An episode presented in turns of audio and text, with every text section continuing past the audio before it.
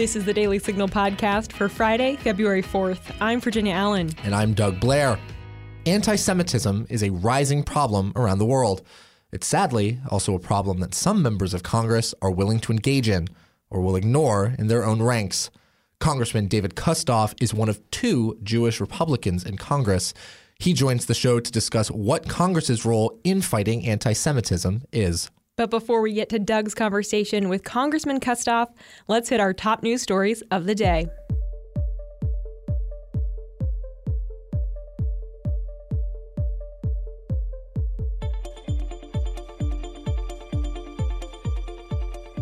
The global leader of ISIS is dead, according to President Joe Biden.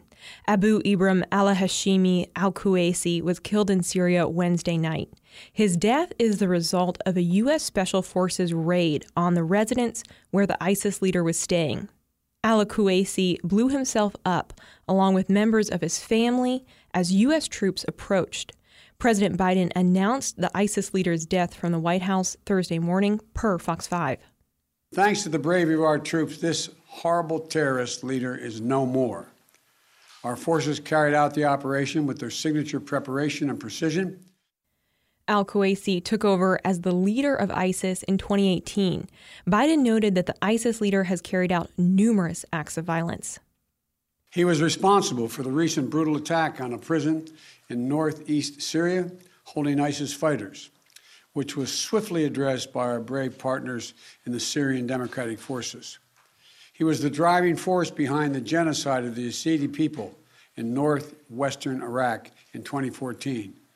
We all remember the gut wrenching stories, mass slaughters that wiped out entire villages, thousands of women and young girls sold into slavery, rape used as a weapon of war.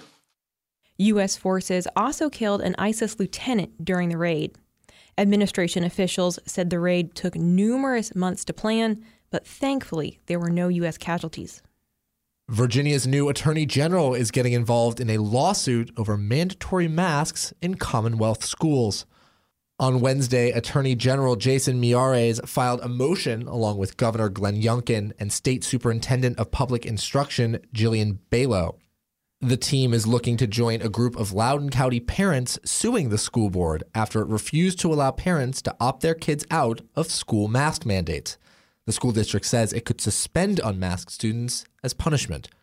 In a press release announcing the motion, Miyares said, when the pandemic started, Governor Northam used his emergency powers to close down places of worship, private businesses, and schools, and impose a universal mask mandate.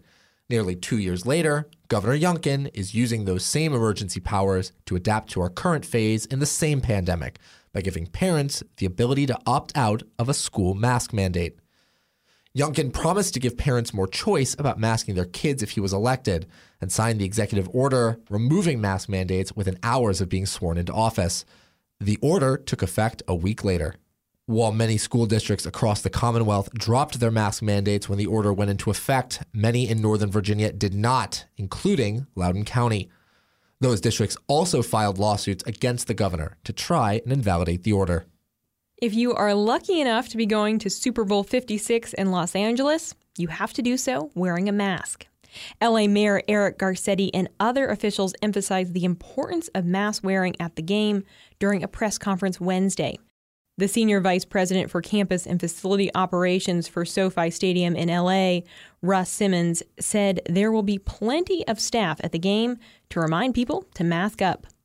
The emphasis on masking at the Super Bowl comes after several top California political leaders, including Mayor Eric Garcetti and Governor Gavin Newsom, were photographed maskless at the Rams 49ers game last Sunday.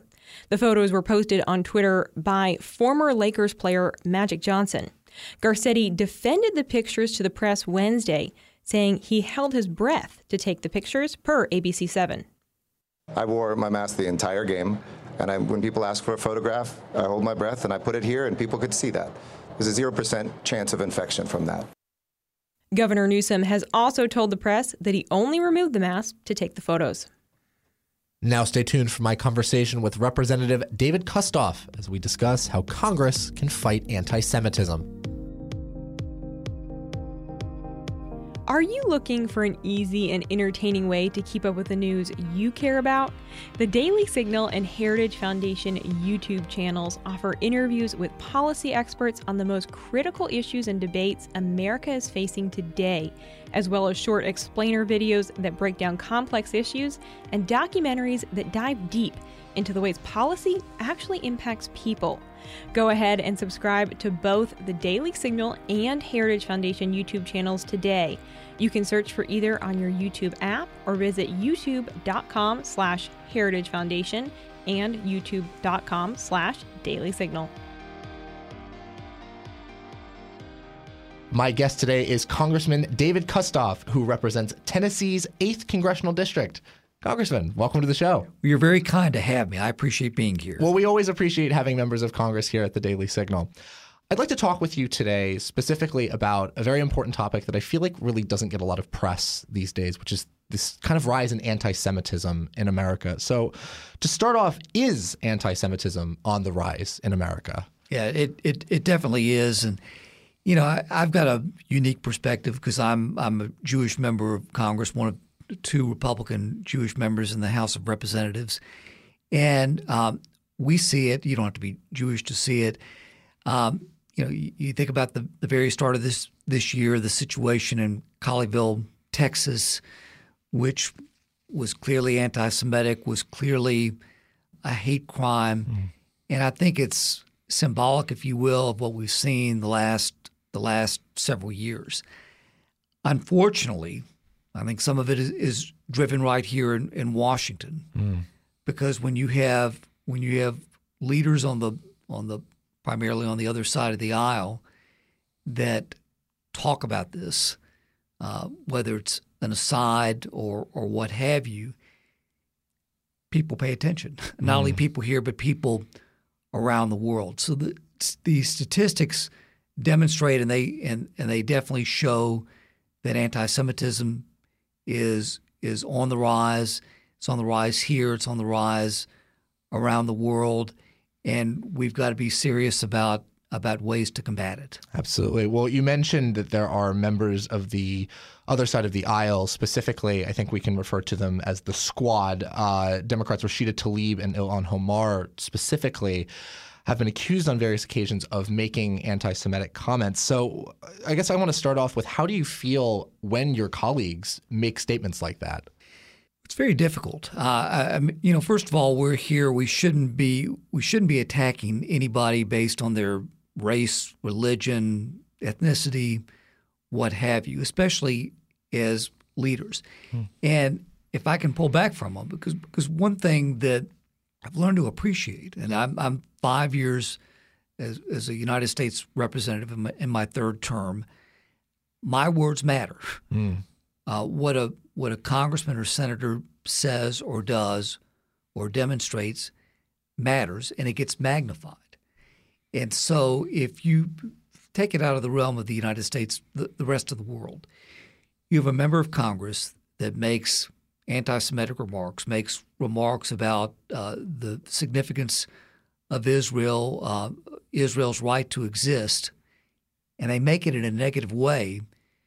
Well, around the world, they're looking at this this beacon of democracy that we have in Washington, and uh, they see that if a if a member of Congress can say something like this, then it must be resonating. Now, it may be isolated, and and I'm not throwing a blanket over uh, any political party because there there are certainly uh, those leaders in the Democratic Party who condone all of this. Mm-hmm.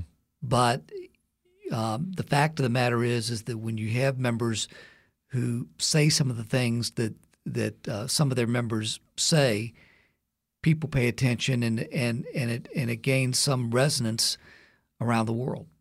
I think that's such a fascinating thing that you just said, where what you say as a representative matters not just here, but around the world. What type of message do you think it sends both to Americans at home and to people who are looking to America, possibly in Israel, possibly in Europe, who are thinking, well, what is this woman saying? Why are they saying these things that are so anti Semitic? Well, for the vast majority of people, I think it angers them, uh, and and uh, and and aggravates them at the at the same time. That that people can make anti-Semitic remarks, cast it aside as however they want to uh, however they want to label it, and essentially get away with it. Uh, for for the overwhelming majority of Americans, this is not what they want to see out of out of Washington D.C.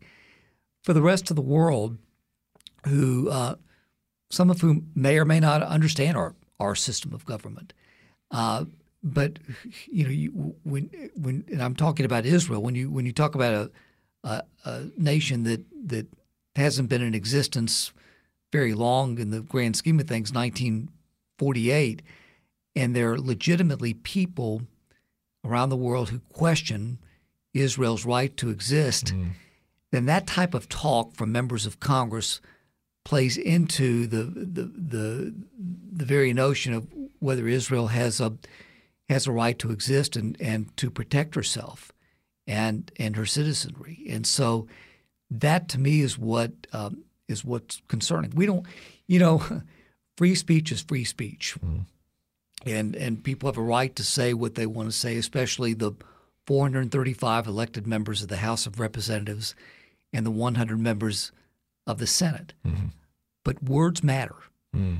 Um, I think about that every time I'm giving a speech, making remarks, issuing a, a, a statement, that words definitely matter. And uh, as leaders, and I think everybody here who's an elected member, there's certainly a leader, you've got a responsibility to lead appropriately and correctly. Absolutely.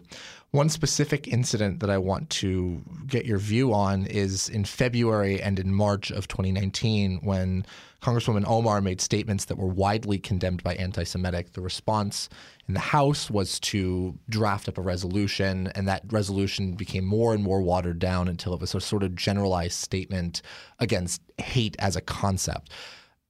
I guess it seems so odd to me that they couldn't just come out and say anti Semitism is a problem why do you think that was? Yeah. Well, if, if I can, I'm going to give you a little bit of background because this is uh, this is truly a decision that um, in a vote that I really had to had to think about.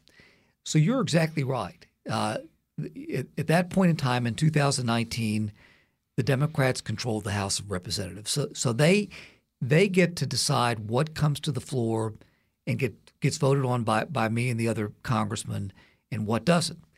And so when those remarks were made by a member of Congress, we were hearing talk that there was going to be some type of statement, some type of resolution coming from the entire House of Representatives that was going to condone anti Semitism. Mm. And the vote was going to come up, I believe it was on a, on a Thursday. And I remember talking to members of my staff because we had not seen we had not seen the actual uh, resolution that we were going to be voting on. And literally, about 30 minutes before the vote, we got the text. And I, I predicted that it would be watered down to uh, condone a bunch of things, not solely anti Semitism, which was the mm-hmm. reason that so many Republicans and Democrats were, were mad about these anti Semitic remarks. Uh, but it would it would include everything. So I'm I'm literally walking to the floor and I'm thinking, well, surely, I mean, we, everybody, everybody abhors uh, statements made about racism, mm. racist remarks, um, certainly anti-Semitic remarks.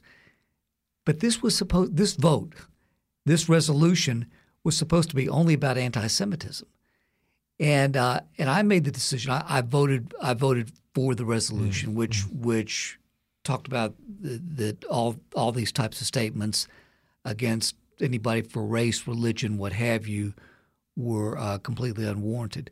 But it was absolutely watered down by Nancy Pelosi and, and the Democratic leadership so that they could make sure to get the votes of those on the far, far left that unfortunately I think say things that uh, about about Jewish people and about the state of Israel – that shouldn't be said by a member of Congress. Absolutely.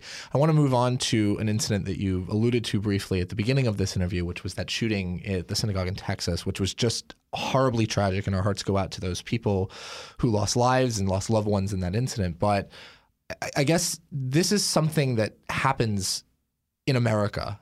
And I guess what is the American response to it? What does Congress do to make sure these things don't happen? Well, a number of things. One is the type of talk that we've been talking about throughout this interview.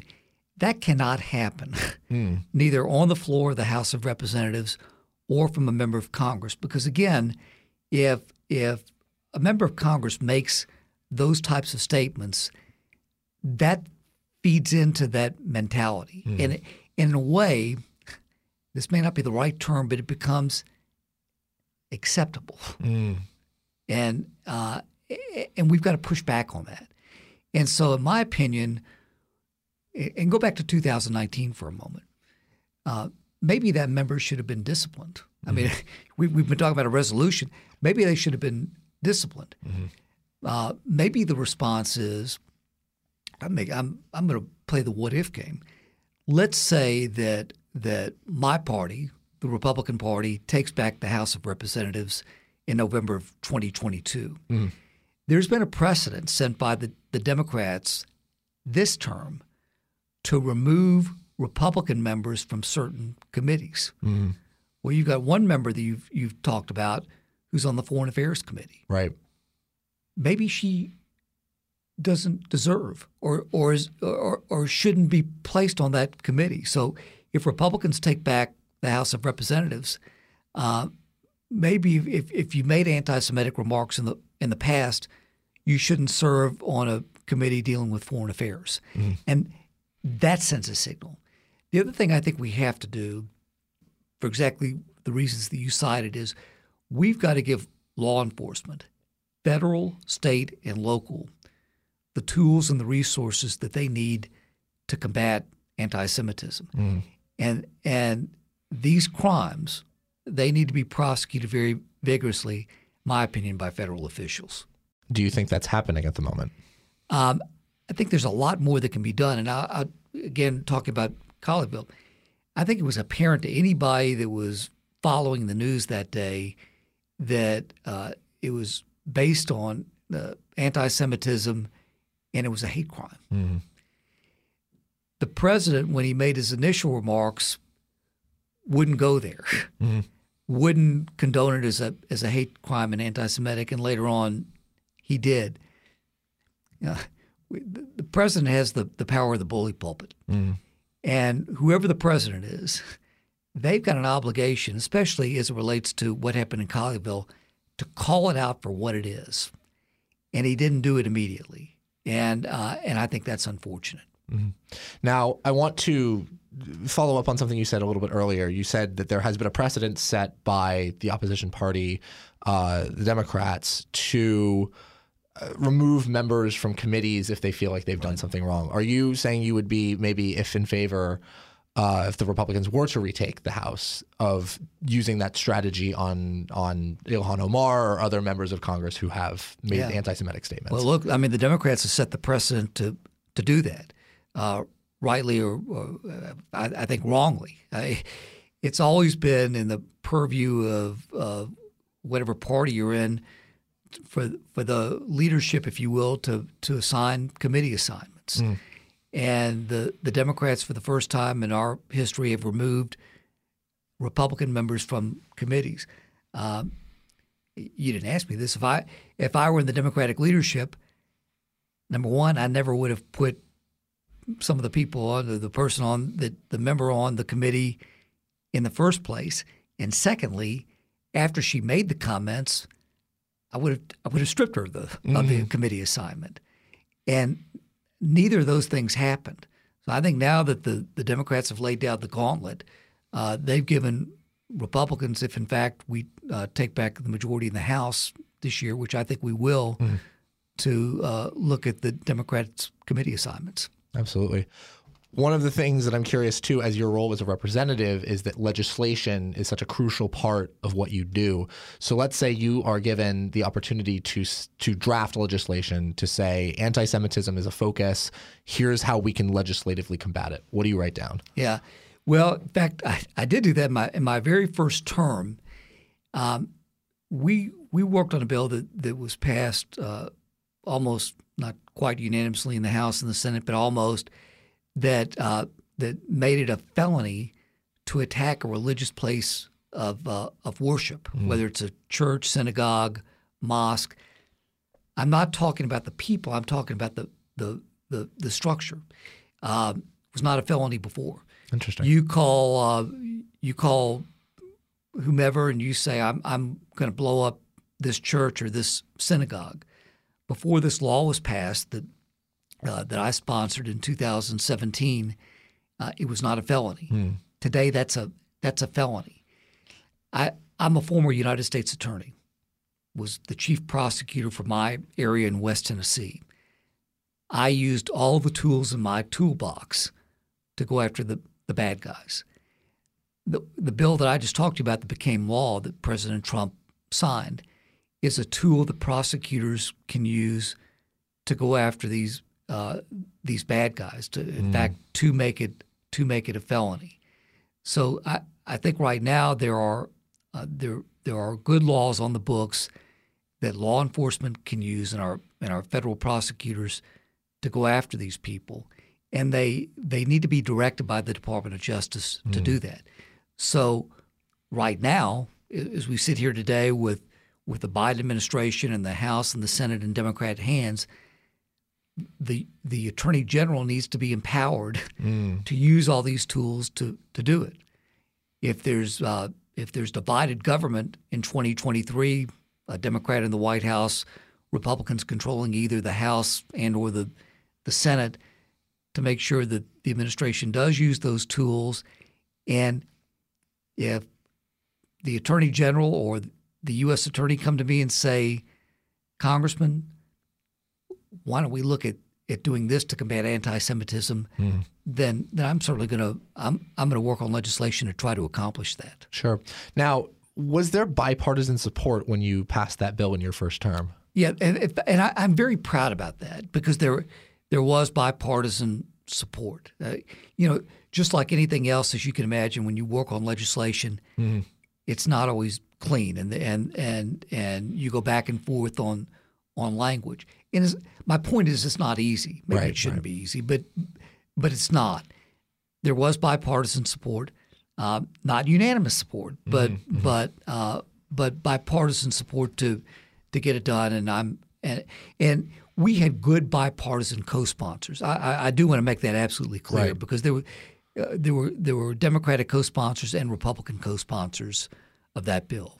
Do you feel as if, say, in 2022, you were to reintroduce something similar to that, it would receive the same amount of bipartisan support? You know, I do.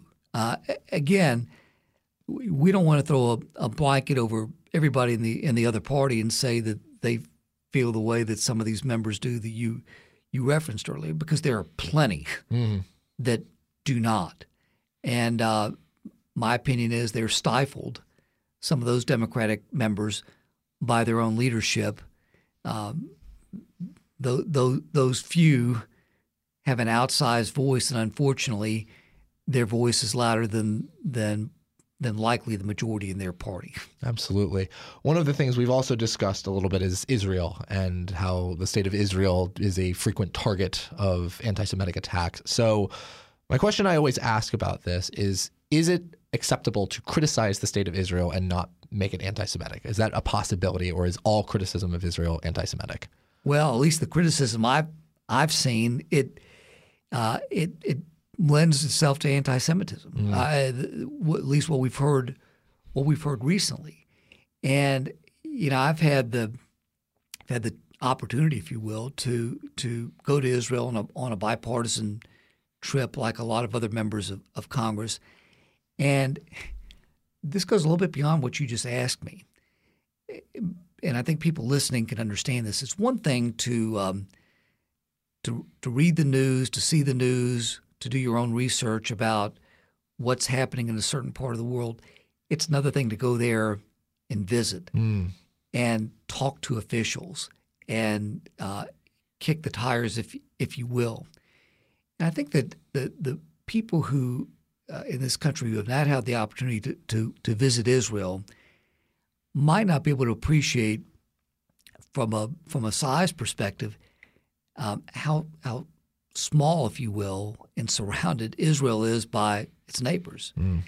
and and how close some of the bad actors are to the the, the borders of, of Israel, and so you've got you know the, the converse of it is is that if God forbid if, if, if Israel ceased to exist, failed to exist, mm.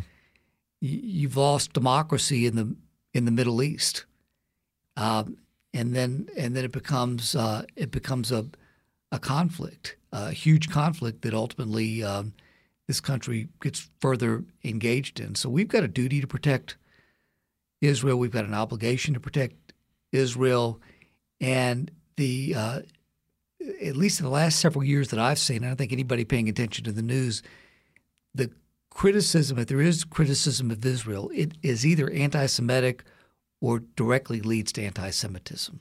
What are your views on the BDS movement, the boycott, divest, sanction movement?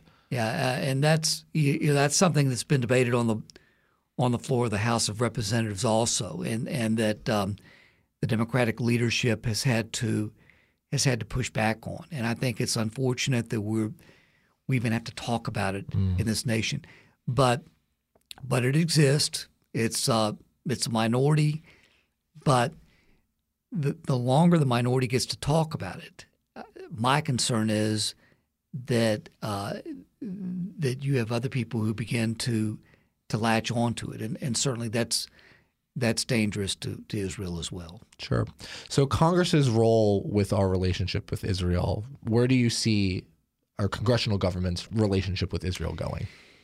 You know, um, if you go backwards to the Trump administration, my opinion, President Trump is the strongest president that uh, that uh, United States president that that Israel has has known, uh, and certainly President Trump was very committed. I go back to about two months before the, the 2020 election.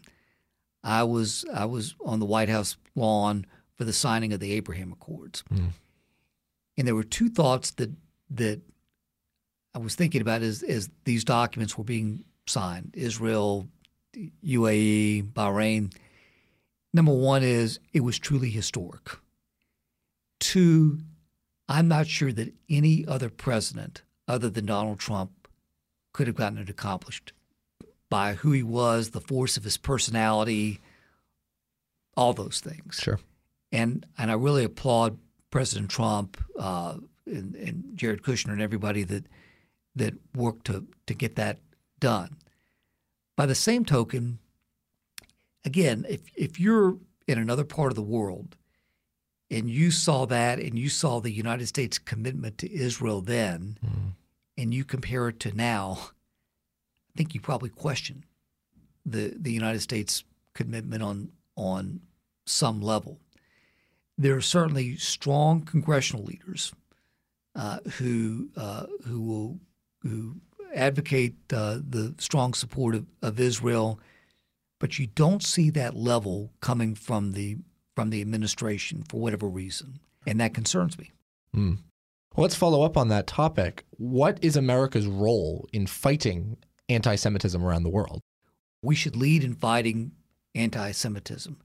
We're the world's greatest democracy. People around the world look to us to see, as they experiment with democracy in their nations, what works. Mm. And we've got to continue to, to lead. So, and when you talk about leading, you're talking about from the from the administration, whoever's president, and at the at the congressional level, and at the administrative level, they do not seem to be as fully committed um, as uh, as the Trump administration. Mm. At least that's the that's the perception that that other people around the world have. But we've got to be the absolute leader in, in, in fighting anti-Semitism. And what does that look like? Well, it looks like words and actions. Mm. It looks like making sure that uh, that we continue to work with Israel on peace accords like the Abraham Accords. It looks like that we fund Iron Dome to the extent that um, that Israel needs funding. You know, it was just not a, a year ago that Israel had hundreds and thousands of, of rockets fired upon it uh, by by enemies, mm. and the Iron Dome protected Israel. Mm. Uh, so we've got to make sure that we we support it. We had this debate about funding the Iron Dome just several months ago, mm. and the overwhelming majority of Republicans supported it. The I think the majority of Democrats supported it, but you had you had a loud minority mm. That opposed it. So when when you see that debate and you're in another country about whether the United States wants to help Israel uh, fund and um, and be able to employ Iron Dome, what do you think? Mm-hmm. Uh, that's rhetorical, but but what do you think? And I think the I think the answer is explanatory. Right. Well, I want to follow up on that because those all sound like supporting Israel. Is there other things that America should be doing to fight anti Semitism more generally across the globe? Like, I lived in France for quite a long time, and there was a lot of anti Semitism against Jews in Paris. Does America have a responsibility to address those types of issues, not just in Israel, but around the globe? Well, we, we've got to look, we've got to be able to uh, to defend. We've got to be able to talk loudly and condone those types of actions. If, if certainly if they're in the United States and in other parts of the world, wherever you fall on the issue, if you're listening, can you imagine a world without without Israel as we know it today? Mm-hmm. And what that does to peace and security in the Middle East and what that does to peace and security in the United States. Um, you know, we are um, been hearing a lot about uh, as, as we just uh, memorialized, if you will, the 75th uh, the 75th anniversary of the of the ending of, of World War II um, and the Holocaust, and and um, we cannot forget what happened. we cannot forget what happened. Then we also need to remember that anti-Semitism has has existed for a long, long time. Mm-hmm. And uh, and it may never completely go away, but unless our leadership, and I'm a leader, unless we uh, we work to protect those who are subjected to anti-Semitism, it will continue to exist, and uh, and it will perpetuate and that's dangerous. That's dangerous to everybody. Before we wrap up, I would be remiss if I didn't mention that there was an incident in the nation's capital very, very recently at Union Station where a twice deported illegal immigrant spray painted swastikas all over the building. How does it make you feel when you see swastikas in the nation's capital so brazenly displayed on one of our, our buildings? A lot of emotions. Uh, angry, disappointed, sad, bewildered, all wrapped up into one. And I think that's probably the way a lot of people a lot of people think and a lot of people feel. Um, the fact of the matter is, and that illustrates it. Anti-Semitism continues to exist. It continues to perpetuate, and you know we've we've got these battles. Uh, whether it's on social media involving free speech and what is the right balance. Where, where do you where do you land? Mm. But unless we aggressively talk about and against anti-Semitism, it's going to continue to, to grow in this nation and other places in the, in the world. Uh, I, I was elected in 2016 to Congress, same year Donald Trump was elected. And the one thing that we know about Donald Trump was he spoke very loudly, and, and you never had to guess where he was on any given issue. He spoke very loudly about anti-Semitism and about uh, about Israel's right to exist and and our relationship with with Israel. And this president needs to speak with the same force, the same authenticity, mm. in order to combat it at least in the year 2022. Absolutely. That was Congressman David Kustoff, who represents Tennessee's 8th Congressional District. Congressman, it was a pleasure having you on. Thank you. I really appreciate the opportunity to be with you today. And that'll do it for today's episode. Thanks so much for listening to the Daily Signal podcast. You can find the Daily Signal podcast on Google Play, Apple Podcasts, Spotify, and iHeartRadio. Please be sure to leave us a review and a five star rating on Apple Podcasts and encourage others to subscribe. Thanks so much for listening, and we'll be back with you all on Monday. The Daily Signal podcast is brought to you by more than half a million members of the Heritage Foundation. It is executive produced by Virginia Allen and Kate Trinko. Sound designed by Lauren Evans, Mark Guiney, and John Popp. For more information, please visit dailysignal.com.